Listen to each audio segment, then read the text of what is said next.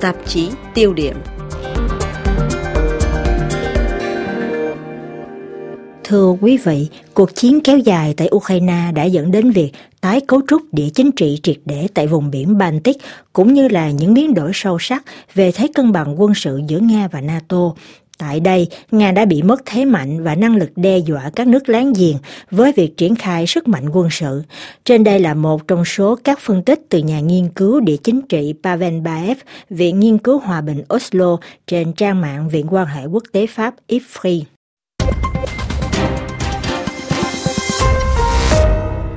Biển Baltic là vùng biển rìa lục địa nằm ở Bắc Âu với diện tích rộng 364.800 km vuông, nhỏ hơn địa Trung Hải đến 6 lần. Biển Baltic xếp hạng thứ 40 nếu tính theo thứ bậc diện tích các vùng biển trên thế giới. Xét trên phương diện này, rõ ràng vùng biển Baltic có một tầm quan trọng khá khiêm tốn.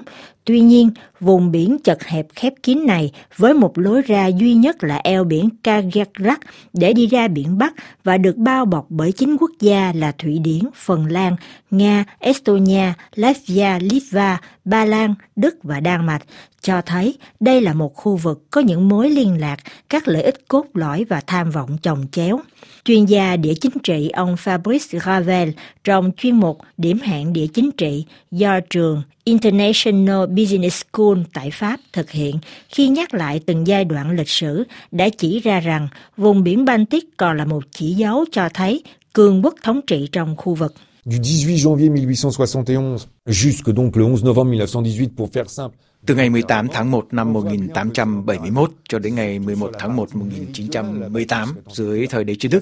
người ta thấy rõ là đế chế Đức đã thiết lập toàn bộ thế thống trị của mình, nhất là ở phần phía nam của biển Baltic, đi từ Schleswig, Holstein qua vùng Pomerania, rồi chúng ta có các khu vực Tây Phổ và Đông Phổ. Như vậy, biển Baltic thời đó hoàn toàn là ao nhà của Đức.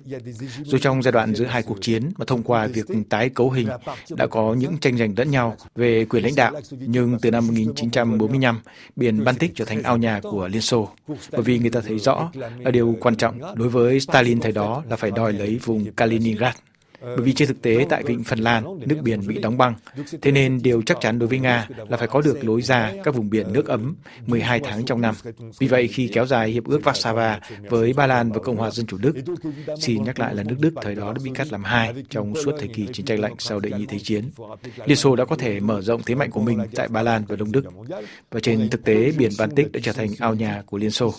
Rồi tình hình sau đó lại thay đổi với sự sụp đổ của bức tường Berlin. Chiến tranh lạnh kết thúc, Ba Lan gia nhập NATO năm 1999 và các nước vùng Baltic vào NATO năm 2004.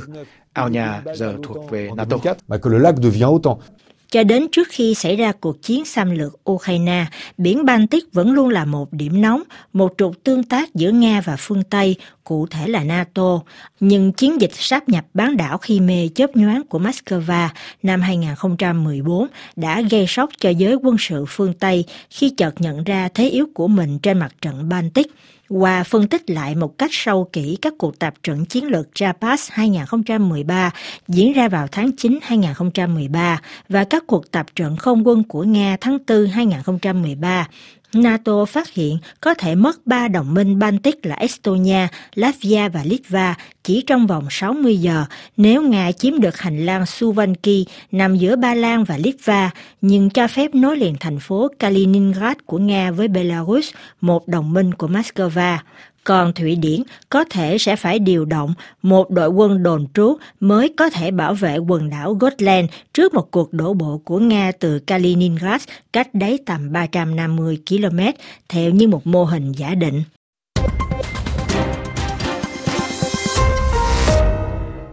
Tuy nhiên, theo giáo sư Pavel Baev, chuyên gia địa chính trị của Viện Nghiên cứu Hòa bình ở Oslo, nếu như ông nhìn nhận một chiến dịch tấn công quy mô lớn tại mặt trận Baltic chưa bao giờ là một phần trong số các tham vọng chính trị hay như là ý định chiến lược của Nga trong suốt nửa cuối thập niên 2010, thì mặt trận này dường như đang bị Nga bỏ rơi và có khả năng làm suy yếu vị thế chiến lược vùng lãnh thổ Kaliningrad của Nga. Ông viết xin trích Thứ nhất, phần lớn ưu tiên chiến lược của Nga là dành cho Bắc Cực. Khi cho tăng cường mạnh mẽ hiện diện quân sự tại đây, Nga xem khu vực này là một trục chiến lược riêng biệt, khác hoàn toàn với mặt trận Baltic, không những trên phiên diện địa lý do triển vọng trở thành con đường hàng hải phía Bắc, mà cả về mặt chiến lược.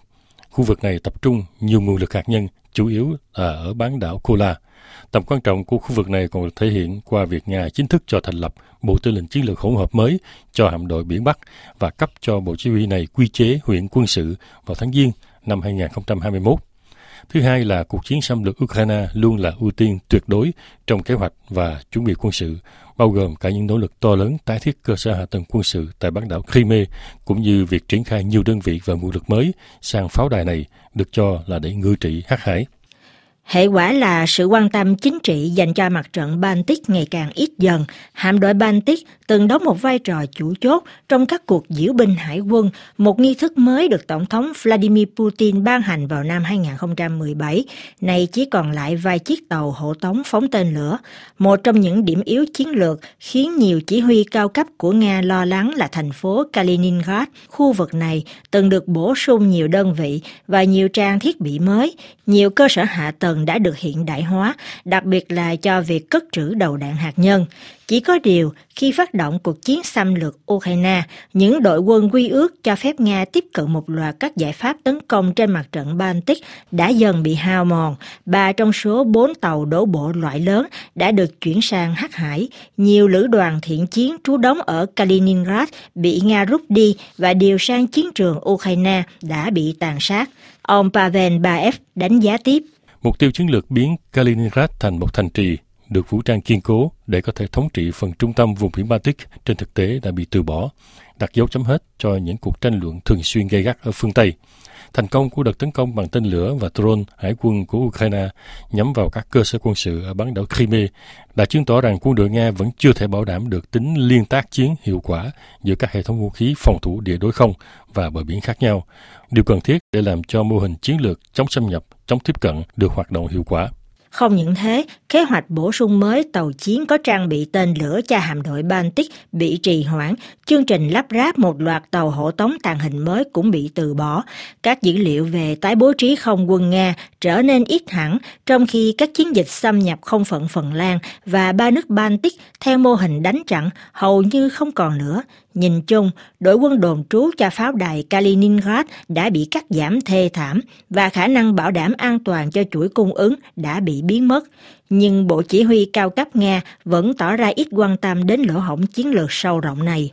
Những động thái trên không những đã làm thay đổi sâu sắc cơ bản chiến lược của Nga theo một nghĩa tiêu cực ở mặt trận Baltic, bẻ gãy phần nào tính liên kết chiến lược giữa Kaliningrad với bán đảo Kola ở mặt trận phía Bắc, trong khi năng lực quân sự của NATO không ngừng củng cố khi có thêm sự tham gia của Phần Lan và Thụy Điển. Một điểm khác đáng chú ý trong bài phân tích dài của ông Pavel Baev là việc bỏ lơ mặt trận Baltic, đặc biệt là Kaliningrad, đang đe dọa đáng kể đến an ninh của đồng minh Belarus. Ông viết, Quân đội Nga và Belarus thường xuyên áp dụng nguyên tắc tính liên tác chiến, nhất là trong cuộc tập trận Zapad 2021. Nhưng hiện nay, các lực lượng không quân không gian của Nga là bên chủ yếu sử dụng các căn cứ không quân của Belarus để tiến hành các chiến dịch chống Ukraine, trong khi các đội quân trên bộ tiếp tục sử dụng một lượng lớn đạn dược từ kho vũ khí của Belarus. Ông Lukashenko theo dõi sát diễn biến cuộc chiến tại Ukraine với đầy nỗi lo lắng khi cho rằng ông Putin có thể sẽ không có đủ quân có sẵn để triển khai nếu như những bất ổn dân sự mà hai nhà độc tài diễn giải như là một chiến dịch hỗn hợp của NATO lại nổ ra như những gì đã diễn ra vào mùa hè 2020. Nỗi lo này của Tổng thống Belarus phần nào đã được xác nhận. Bộ trưởng Quốc phòng Nga ông Sergei Shoigu khi chỉ còn hai tuần nữa là diễn ra cuộc tập trận chiến lược Trapas 2023 trong tháng 9 năm nay đã thông báo hủy chiến dịch quân sự. Trong bối cảnh này, giới chiến lược Nga nhìn nhận khối liên minh quân sự Bắc Đại Tây Dương không những đã hùng mạnh hơn bao giờ hết trong ba thập niên gần đây. Trong nhãn quan của họ, NATO là một liên minh quân sự hung hăng, có mục tiêu tấn công hơn là phòng thủ, cấu thành một mối đe dọa quân sự trực tiếp cho Nga. Kết luận tất yếu của những phân tích cứng rắn này là cường độ mối đe dọa quân sự quy ước cũng như là đe dọa hỗn hợp đủ mọi hình thức và hiện đại hóa đã gia tăng đáng kể ở sườn Tây Bắc, trong khi mà năng lực đáp trả của Nga đã suy giảm. Nếu như phương Tây xem những thay đổi này chỉ mang tính giả tạo và nhất thời, thì tại Moscow chúng được cảm nhận như là một điều không thể chấp nhận và không thể đảo chiều.